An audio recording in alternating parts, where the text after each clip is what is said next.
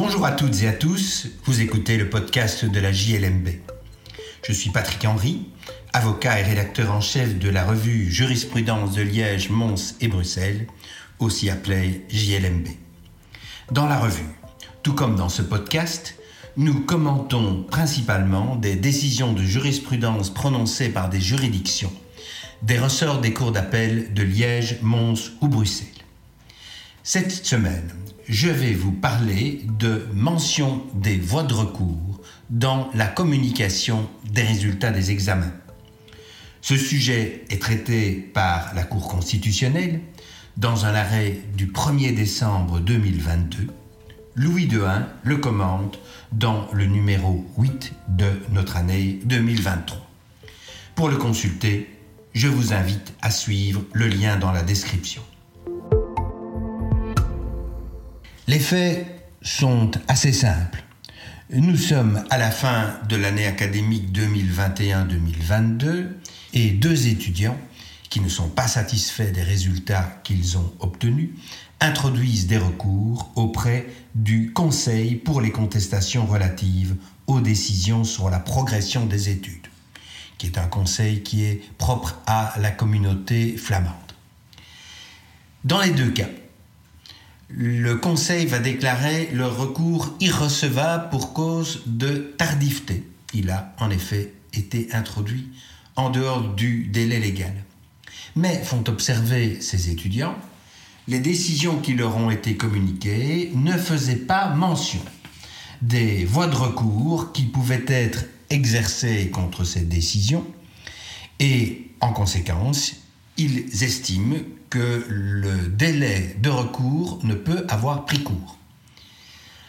Le Conseil pour les contestations relatives aux décisions sur la progression des études va être amené à poser une question préjudicielle à la Cour constitutionnelle sur la conformité de cette décision ou de cette réglementation avec les articles 10 et 11 de la Constitution en ce que d'autres étudiants faisant partie d'autres réseaux de la communauté flamande, eux, bénéficient de la communication et de la mention précise de ces voies de recours dans la communication des résultats des examens qui leur sont adressés.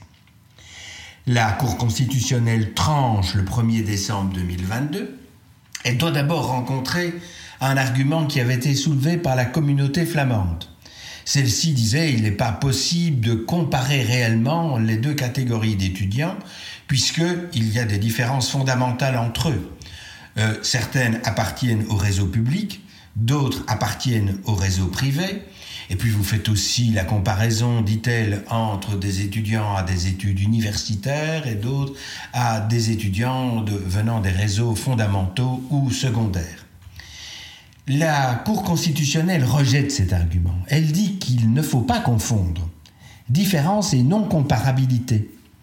Certes, l'existence d'une obligation scolaire ou non, les objectifs et groupes d'âge concernés distincts ainsi que les titres des diplômes distincts peuvent constituer des éléments dans l'appréciation d'une différence de traitement entre des étudiants appartenant d'une part au réseau de l'enseignement supérieur libre et d'autre part à celui organisé par la communauté flamande ou par une autorité locale, ou au réseau fondamental ou secondaire officiel, mais ils ne suffisent pas pour conclure à la non-comparabilité. Sinon, on viderait de sa substance le contrôle au regard des principes d'égalité et de non-discrimination. La Cour constitutionnelle poursuit en disant que l'indication des voies de recours dans une décision administrative ne s'inscrit pas seulement dans le cadre d'une obligation de publicité de l'administration, mais elle est aussi essentielle pour une protection juridique adéquate de l'administré et dès lors elle est cruciale à la lumière du droit d'accès au juge. Une protection juridique efficace implique que l'administré soit aussi informé des voies de recours qui sont ouvertes contre la décision qui lui est adressée. Et dès lors, la Cour constitutionnelle considère qu'en ce que les dispositions légales ne prévoient pas pour certains étudiants la communication des voies de recours, alors qu'elles le prévoient pour d'autres, et qu'il n'y a pas de raison, en fonction des particularités des uns et des autres, d'adopter une solution différente à cet égard, il y a violation des articles 10 et 11 de la Constitution. La Cour constitutionnelle va d'ailleurs plus loin, parce que, interrogée sur la façon dont il y a lieu de corriger cette illégalité, elle dit bien sûr qu'il appartient d'abord au législateur de le faire, mais que tant que cela n'est pas fait, il appartient à la juridiction de mettre fin à l'inconstitutionnalité en appliquant par analogie la réglementation qui est contenue dans l'article 2.21 du décret du 7 décembre 2018, dit décret de bonne gouvernance, qui prévoit donc la mention de ces voies de recours.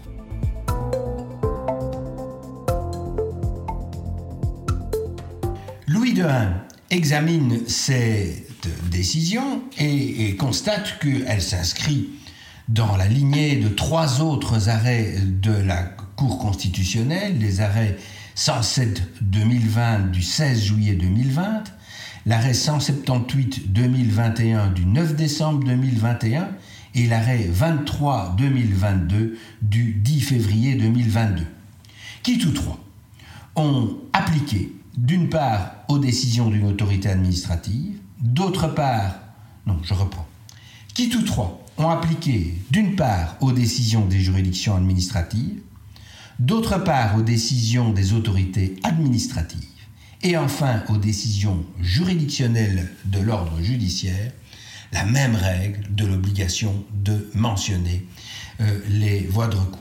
On se trouve donc devant une, tendance tout à fait générale de la Cour constitutionnelle qui pose vraiment en exigence euh, du point de départ d'un délai de recours contre une décision, le fait que celle-ci mentionne les voies de recours ainsi que les modalités nécessaires pour euh, l'engager. Euh, le fait qu'il n'y ait pas de sanctions qui soient prévues dans certaines dispositions légales ne suffit pas à laisser les étudiants sans protection.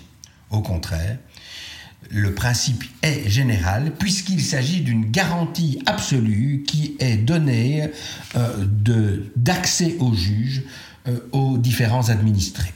Et donc la Cour constitutionnelle a posé ce principe d'une façon qui paraît de plus en plus générale, même si cela n'est pas encore appliqué dans absolument tous les domaines, il faut bien reconnaître que la combinaison de ces quatre arrêts successifs à dégager un véritable principe général qui ouvre des horizons à tous ceux qui se voient notifier une décision sans que celle-ci euh, comprenne l'indication des modalités qui doivent être suivies pour introduire un recours contre elle.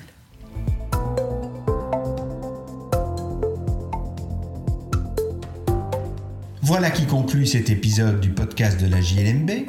Je remercie Louis Dehain pour son article qui, je le rappelle, figure dans le numéro 8 de l'année 2023. Je vous remercie pour votre écoute et vous invite à vous abonner au podcast sur la plateforme de votre choix afin de ne pas manquer nos prochains épisodes. À la semaine prochaine pour l'analyse d'une nouvelle décision de jurisprudence.